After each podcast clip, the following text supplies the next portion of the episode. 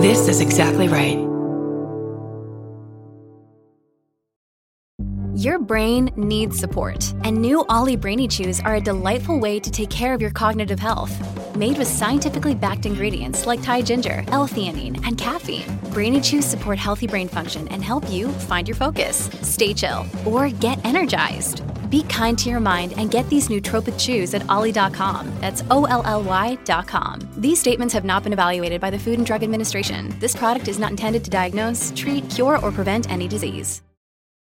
This story contains adult content and language. Listener discretion is advised.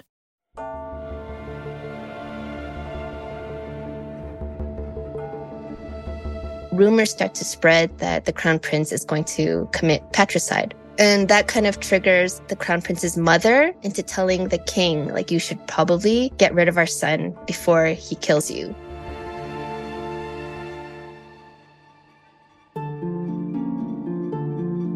I'm Kate Winkler Dawson, a nonfiction author and journalism professor in Austin, Texas. I'm also the host of the historical true crime podcast, Tenfold More Wicked, and the co host of the podcast, Buried Bones on Exactly Right. I've traveled around the world interviewing people for the show and they are all excellent writers. They've had so many great true crime stories, and now we want to tell you those stories with details that have never been published. Tenfold More Wicked presents Wicked Words is about the choices that writers make, good and bad. It's a deep dive into the stories behind the stories. Have you ever heard of the rice chest prince? It's a real story from Korean history, and it's a fascinating look at the dynamic between a king and his son and how it turned so tragic. Author June Hur explores her culture in her novel, The Red Palace, as she uses the prince's story for inspiration. So, this story, I mean, let's first talk about your book. You had a real true crime story in history, which is right up my alley, that inspired your book because you're a novelist. You're not a narrative nonfiction writer. So tell me first about your career in writing before we pivot to why this inspired you, this real story inspired you. Tell me kind of what the origin story is. Yeah. So, my origin story is I actually started off writing British historicals. I fell in love with Pride and Prejudice when I was 12, and I wrote Pride and Prejudice fan fiction for years. And then I kind of moved over to British historicals. And when I was in high school, I went to Korea for high school and I didn't really understand the language. I was failing in class and school usually starts in the morning and it ends at 11 p.m. And so I'm stuck there mm. for the whole day. And so it became my writing boot camp, basically. I would spend my whole day just writing, writing, writing. And that's where I decided I wanted to become an author. But then after spending 10 years writing my British historical, it wasn't getting anywhere. And so finally I kind of took a break. And when I came back to writing, I was like, you know what? Let's take a break from British history as much as I love British history let's search for other histories I'm interested in. And that's when I decided to give my own history a try, Korean history. And when I started reading some articles up on it, I fell madly in love with it. And I was like, I'll just give it a try. Like it probably won't get published, but I'll try to write a book. And then somehow it turned into a mystery. I've always loved mystery, but I never thought I was smart enough to write a mystery. Aww. But I'm like, you know what? History itself is a mystery. And so mm-hmm. using mystery became my vehicle, uh, my way of exploring the past of Korea. If you are a novelist, a fiction writer who is interested in doing a mystery, true crime, where do you start looking for inspiration in history? I try to find as many primary sources as I can. When it came to my other books, it was tricky because a lot of the primary sources aren't translated into English. It's easy for me to look up secondary sources, but I've had trouble finding primary sources besides letters and so on. But when it came to the Red Palace, I had an entire memoir written by the crown prince's wife. And so I basically used her memoir as my kind of foundation for plotting. So I basically studied the book and I wrote out the timeline of, of the book. And so for me, it was just figuring out where in the timeline did I want to begin. And then from there, I would take history and I tried not to like fiddle too much with the actual history. And I used that to shape the plot of the story. You made up dialogue though? Most of the dialogue was made up, But when it came to the glimpses we get between the prince and the father, that was either inspired by what I found in the memoir or word for word taken from what he actually said. I can't imagine writing fiction. I am not that creative, I don't think. I think I would have to find some kind of an inspiration. And this story is a hell of a story to base your novel on because I had never heard of it. And I often say the deader the better for me.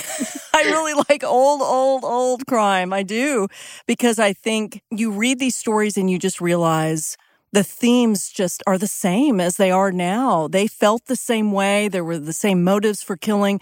The reactions were the same. Oftentimes the victims reacted similarly than we would in 2023. So I think the story is really interesting.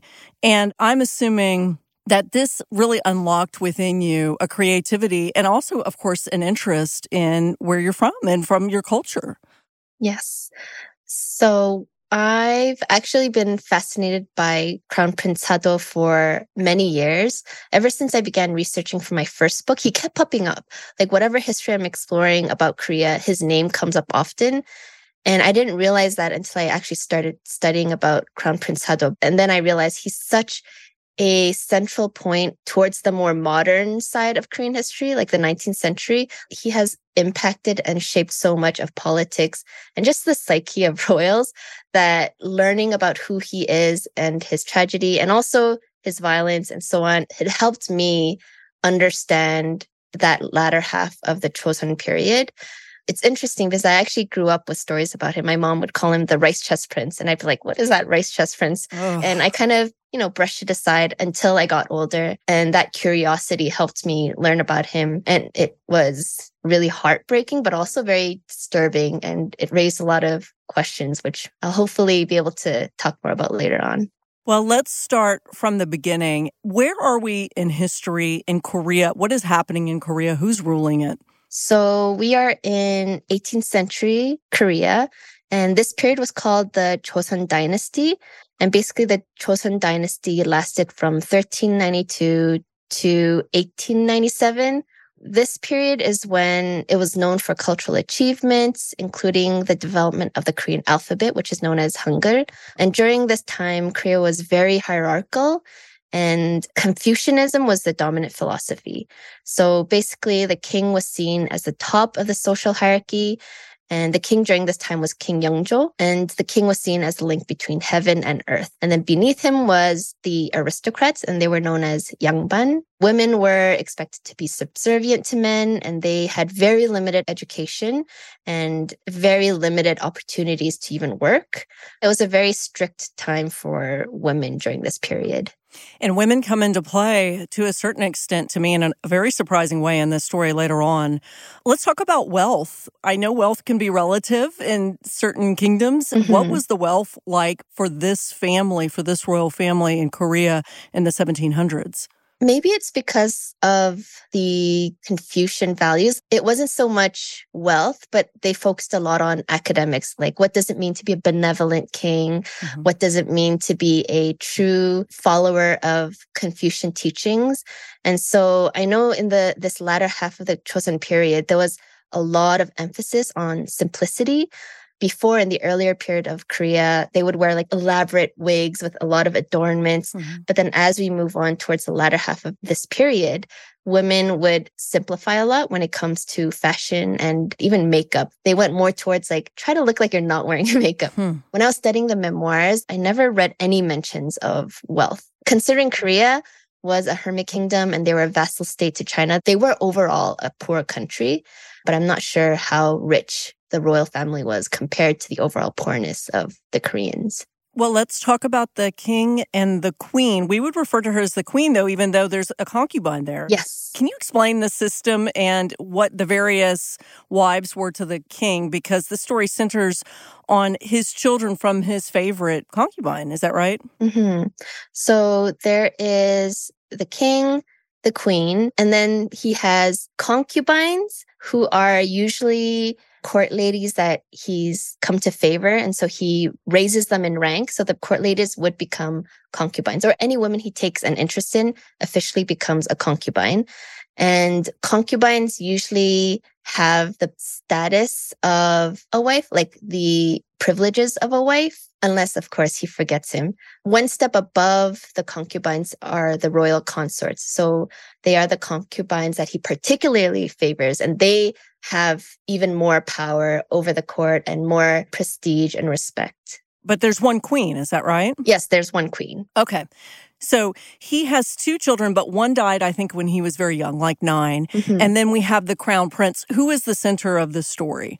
So the memoir that you've read is the woman who would eventually become the wife of the crown prince, who is at the center of the story. Mm-hmm. So there's a lot of information about her time, which my understanding is they were married when they were eight years old. Yes they were married really young. And I think that it was a custom back then to have them betrothed and married at a young age. And my understanding was that they were playmates essentially. Mm-hmm. But as the crown prince gets older, as the only son, the person who's going to take over for his father, we're learning a lot about the dynamic between the father and the son. So, can you describe first what the king is like, not towards the people who are underneath him, but towards his son specifically? He seems very abusive. Oh, yes, very abusive. So, it's really sad because when the Crown Prince Sado was born in 1735, he was the only surviving male heir.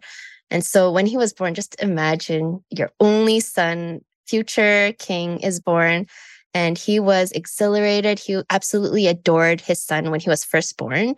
And I think because of this excitement, when the prince was only 100 days old, he took the son away from the mom and he put him in the official residence of the crown prince. And this was far on the other side of the palace. And Crown Prince Sado was basically raised by strangers, by palace women and eunuchs, and not by his mother. And so that's how he was raised.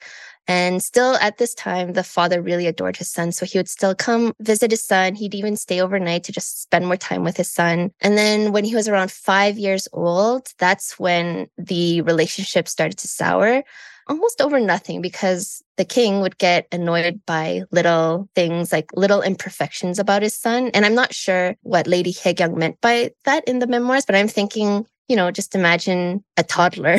Yeah. they're messy, they're sometimes annoying. And I think just that maybe overwhelmed the king. And there are theories that the king was a perfectionist and he was all about becoming that perfect, virtuous ruler. And then when he saw his toddler, he was like, oh my goodness, this is chaos. And so that's when things started to fall apart. Starting at age five, they already have. Yeah. Oh, boy. So it doesn't seem like as he gets older that all is right with the crown prince, even aside from his father being increasingly abusive.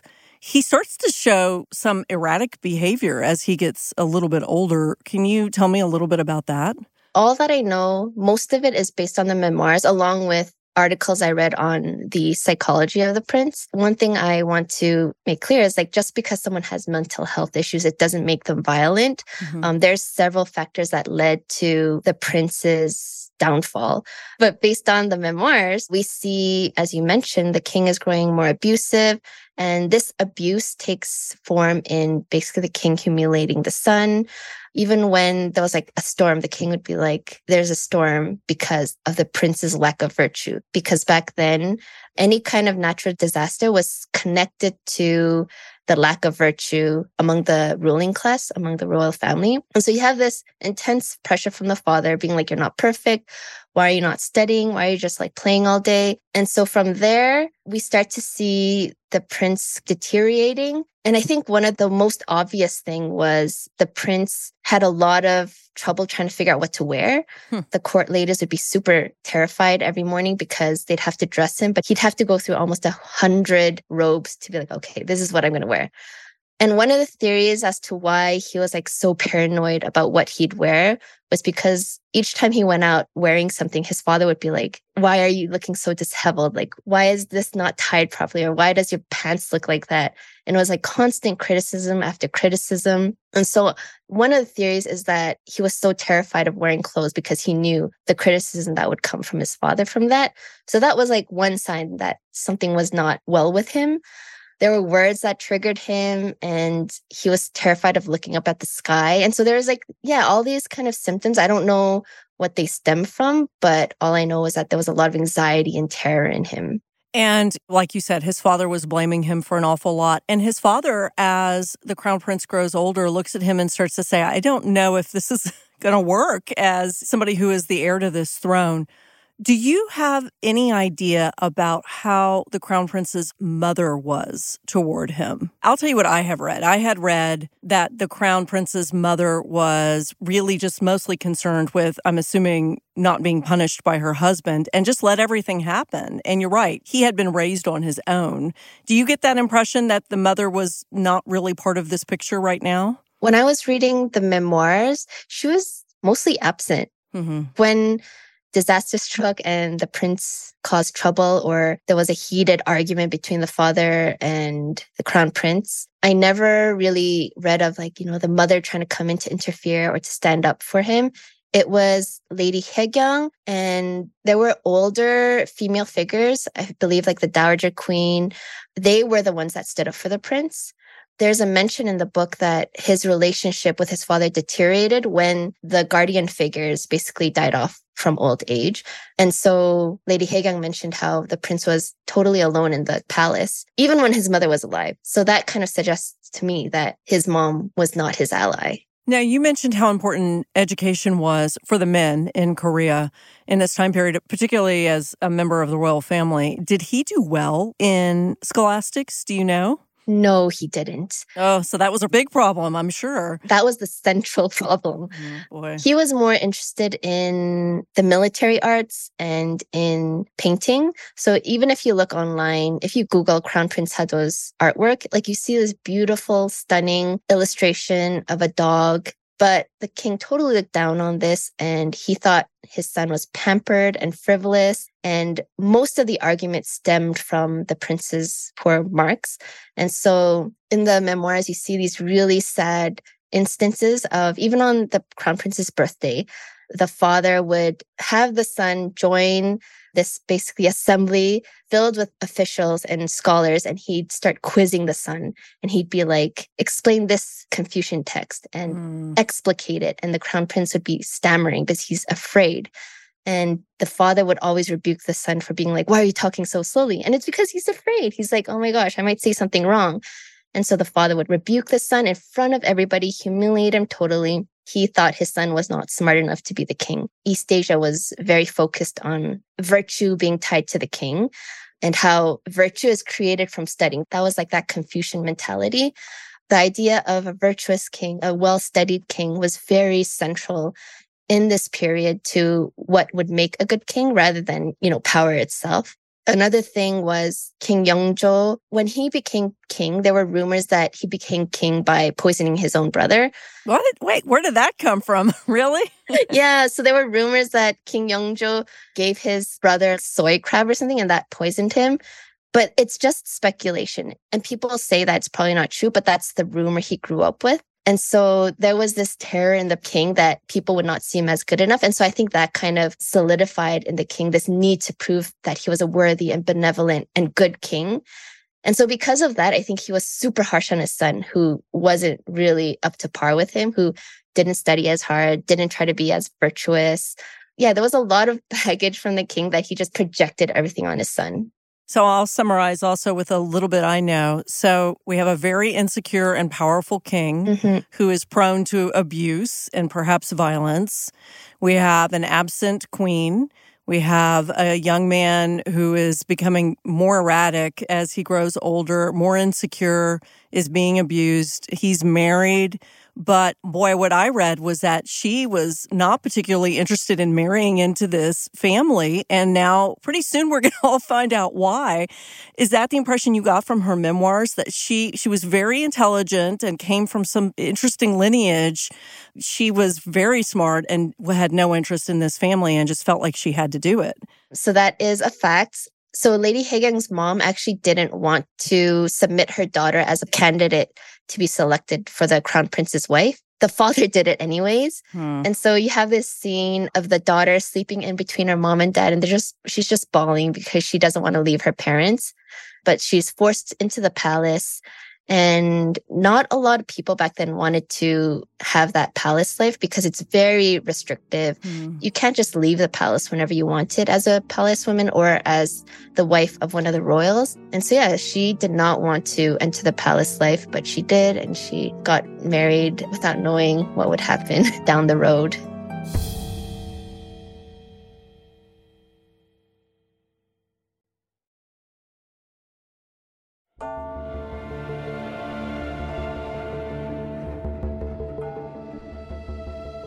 So they have children together. This culminates when he is 27. They're both 27, I think. Both husband and wife are 27 when some of this starts to happen.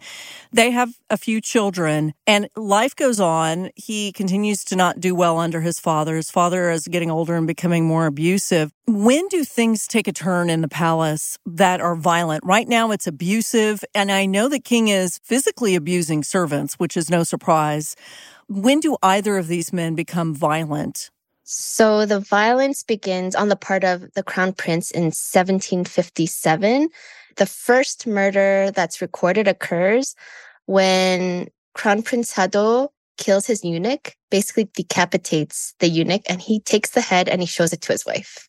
Okay, go back. Explain first of all what a eunuch is. So eunuchs were men who were castrated and they were the only men allowed in the palace overnight. Visits the idea that all palace women belong to the king and they don't want men who are capable of seducing the king's women. Mm. that's one reason why eunuchs became palace attendants and so that they're basically servants. I didn't see any explanation for why crown prince sado killed this eunuch but he was killed and the head was shown to his wife. That was the first recorded instance of the prince killing someone in the palace. Now you must tell me from the memoirs what does the crown prince's wife what is her reaction to being shown the head of one of the servants? She doesn't dive too deep on her response. All I read was she just kind of escaped that scene. And then they just kind of move along to the next incident. So the first major incident happens in 1757 where he kills a servant, chops his head off, and presents it to his wife. And this is just blown over. Do you know if the king knew about this? He must have known about it, I assume. I didn't even know how to respond to this passage in, in the book. So I was reading and I remember just highlighting because I'm like, what? I couldn't just wrap my mind around it. So you would assume the king would follow his trend of being like, what? My son is not virtuous. Like you are horrible.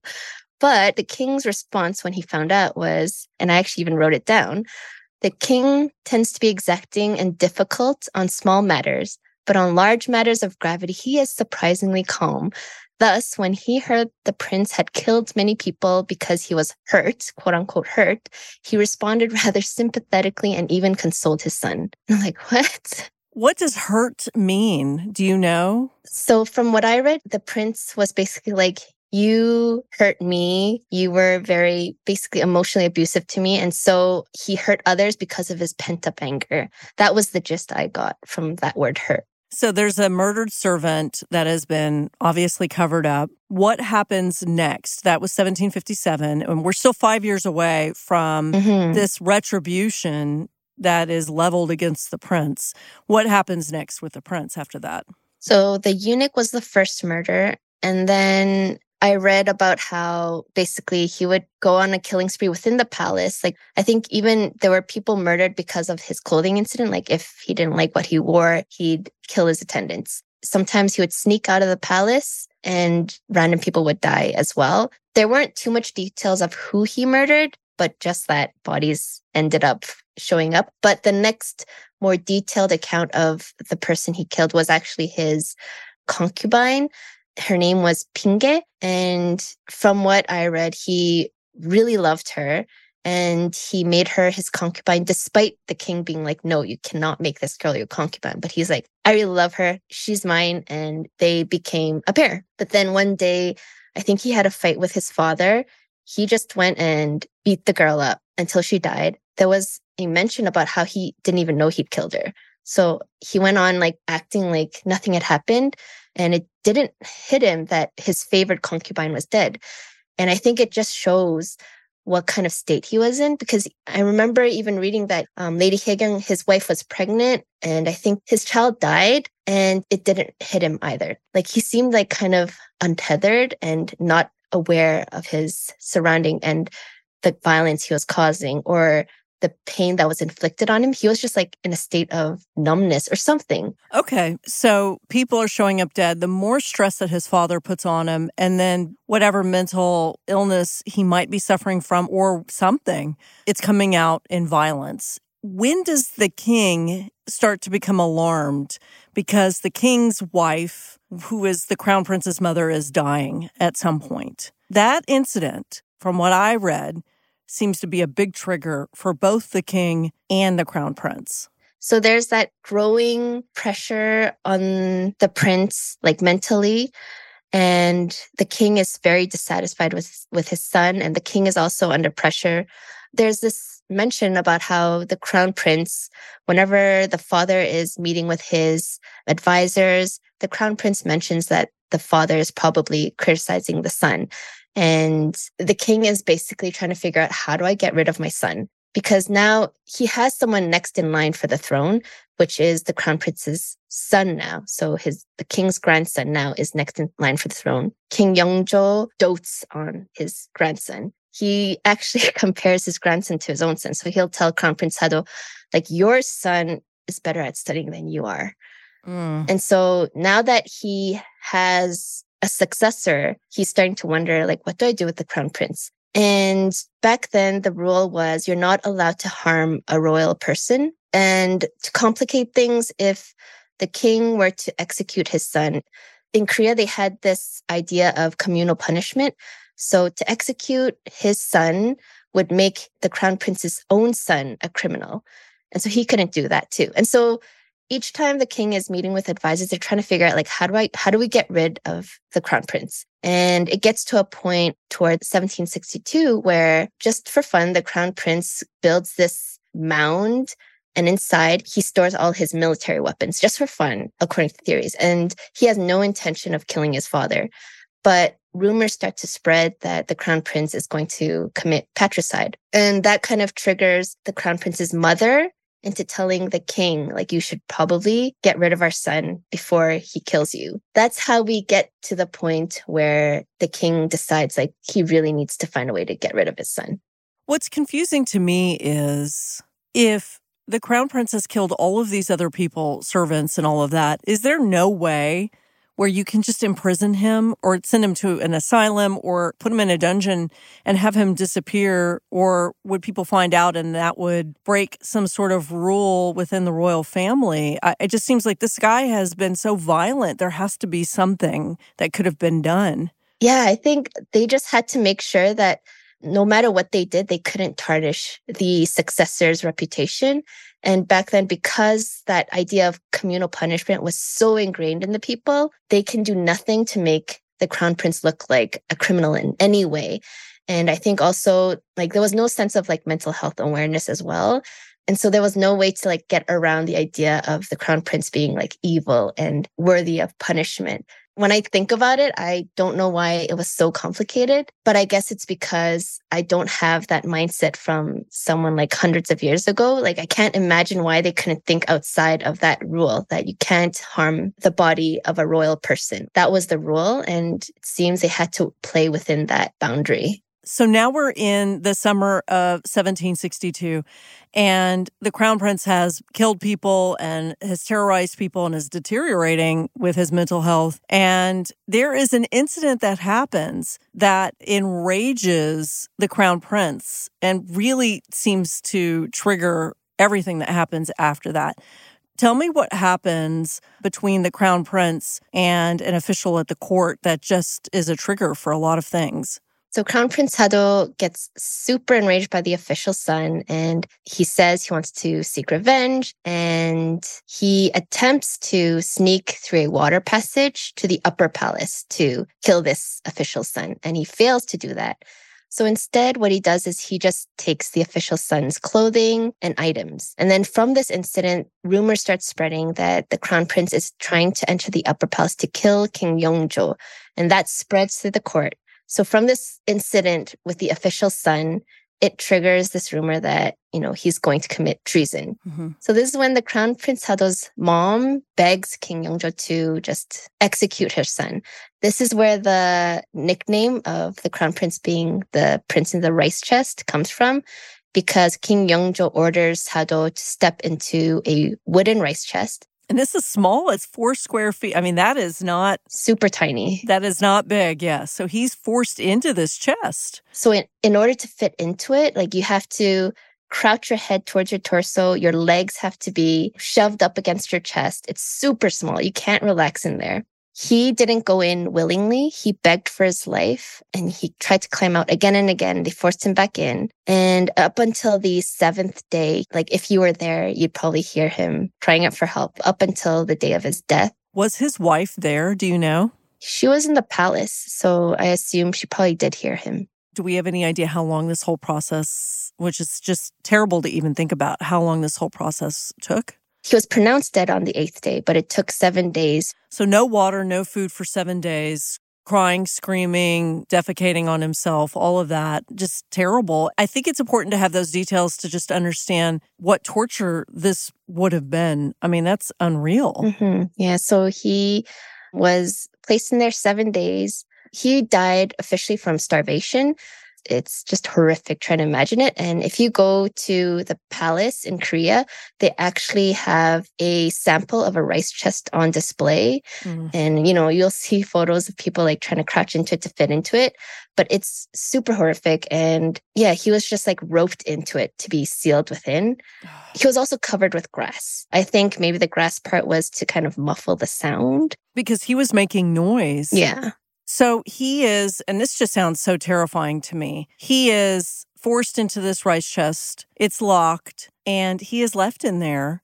And this is all under the orders of the king. The king is not there. And Eventually, he dies of dehydration, starvation, and all of that. One thing that I thought, besides this just being an incredible tragedy, because you know, you have this imperfect victim, obviously, somebody who has been killing people at whim and who was very violent, but clearly was suffering under an abusive father, clearly was suffering under some kind of mental illness or, or something all of it exasperated by being in a situation that is so stressful as in being in this royal family. You know, now that his life has ended, does his son, you know, become the successor? Does he become king eventually? When it came to the son, the crown prince's son, I think that is where a lot of the tragedy stems from because the king basically put down a ban saying no one is allowed to talk about the crown prince. So the crown prince's name was actually Crown Prince Chang'an during his lifetime. And then after his death, his posthumous title was Crown Prince Sado. And Sado actually means thinking of with great sorrow. Hmm. So that name is just like, oh my gosh, it's really sad. And that's the title that the king gives to the son that he killed and no mention is allowed. No one is allowed to talk about the crown prince. And the son, the king's grandson, in order to kind of avoid this whole scandal. So there was, the father was killed in a rice chest. So that is one way of avoiding it, but to kind of disconnect him entirely from this entire situation, he gets adopted by another royal. So he's taken away from his mom's lineage and made the son of another royal. And so he grows up not being able to talk about his father for the rest of King Yeongjo's reign. And when the son becomes king, and his title is King Chongjo when he ascends the throne. It's interesting because the first thing he says when he ascends his throne is, I am the son of Crown Prince Sado. Hmm. So it kind of shows us how much pain he was bottling in throughout the reign of his grandfather. And so, yeah, when he becomes king, he says, I'm the son of Crown Prince Sado. And he actually builds an entire fort it's called the Hwaseong Fort in Suwon, and he built an entire fort around his father's grave. Hmm. And I think the son actually had a deep love for his father, um, seeing how much he did for him. When we study the life of King Jeongjo, you see he was also very deeply traumatized by what went on between King Yeongjo and Crown Prince Sado. And I want to go back because I think this is an important point. So the crown prince, when he died, I'm not quite understanding the rule here, but yeah. his wife was expected to take her own life after that. If he had been murdered or if he had taken his own life, she would then take her own life. But the king liked her so much that he got her out of it. Is that what your understanding is? Is it because being killed was a disgrace and the wife needed to follow suit? It's not so much the king expected it of her, but the tradition during the Chosun period was when your husband dies, it's considered noble of a wife to follow the husband in death. Ugh. That is like the ultimate obedience. That was seen as something to be praised. What I know is that King Yeongjo really adored the crown prince's wife. So because of that affectionate relationship between the father-in-law and the crown prince's wife, she escaped the punishment and she was allowed to live. I remember just reading constantly, like even the crown prince Sado would mention, yeah, the king adores you, but he doesn't like me. I'm going to die, but he favors you. So he'd always emphasize that to his own wife as well. Do you get an impression from her about what life must have been like with him while he was still alive, with all of this killing and mm. beating to death a concubine? And it must have just been pure hell for her. Yeah, she was very stressed. So she'd always get super anxious, super terrified whenever the crown prince and the father got into arguments because the arguments would get really bad. And she'd always be afraid of what would happen to her husband and to her own son. And so I think there was a lot of just anxiety built up because the fate of her son and her own life depends on how the relationship goes between her husband and the king. I imagine a lot of stress. What is her mark on this in history as someone who obviously is the historian of the family, the person who has written all of this history down? Is that what she is known for, a survivor in all of this? Yes, a survivor. And it was very rare during that time for women to even write books and hers is almost the the most thorough and accessible account of the crown prince's life. Hmm. So the other account would be court records. It's just court records and her book. Without her book, I'm sure we would get a very different account of the crown prince's life when it's just based through the court documents. What were the themes that you took from those memoirs and the story for your book, which is fiction? It's a novel. So for me, it was the idea of power dynamics because you see the crown prince going on his murder sprees and the king basically shrugs it off. And what concerns him more is his son's academic. And so that was really fascinating to me the idea of how power really skews the notion of what is right and wrong. For me, the central theme was actually the relationship between a child and a parent figure. And I tried to kind of parallel the very toxic relationship between the crown prince and the king with the heroine, because I didn't really want to dive too deep into the crown prince's life in my book because, you know, he had a lot of mental health problems and I, I didn't think I had the ability to portray it with justice. And so I kind of took what I learned from the dynamic between the father and son and I projected it into the relationship between my heroine and her own father. A lot of times that pressure parents put on children, it could just lead them to snapping. And I wanted to explore that toxicity as well. I think that's really interesting how you can take that inspiration. And I think you're right. You know, we just started this conversation saying that you can take these stories from history and translate them to themes that we can all relate to, right? That relationship, a fractured relationship between a parent and a child. I had read that the king had made an epitaph tablet. Essentially, you know, it was for the son.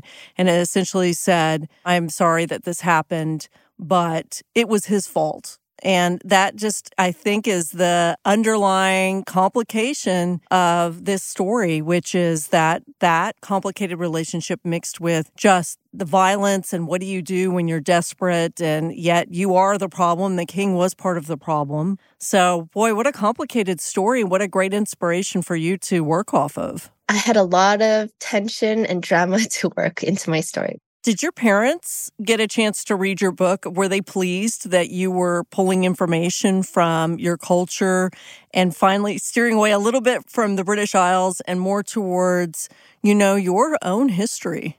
It's funny because my parents were like, Oh, why would you write about Korea?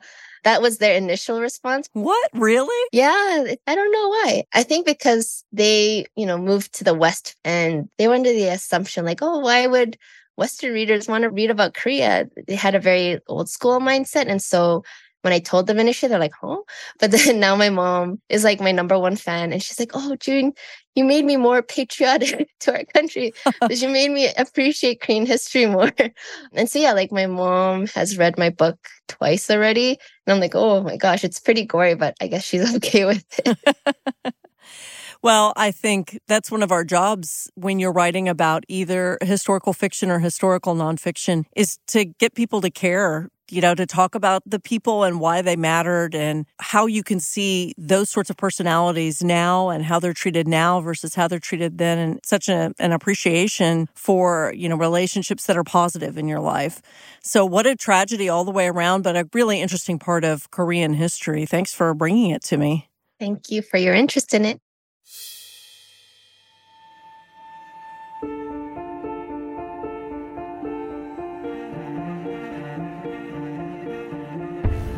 If you love historical true crime stories, check out the audio versions of my books, The Ghost Club, All That Is Wicked, and American Sherlock. This has been an Exactly Right production. Our senior producer is Alexis Amorosi.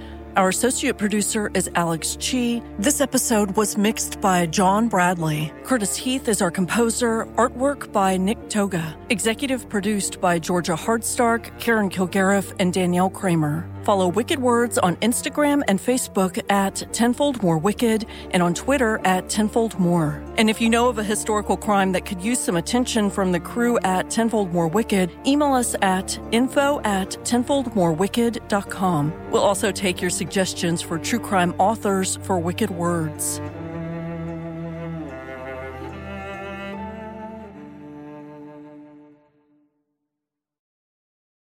Follow Tenfold More Wicked presents Wicked Words on Apple Podcasts, Spotify, or wherever you like to listen so you don't miss an episode. If you like what you hear, rate and review the show.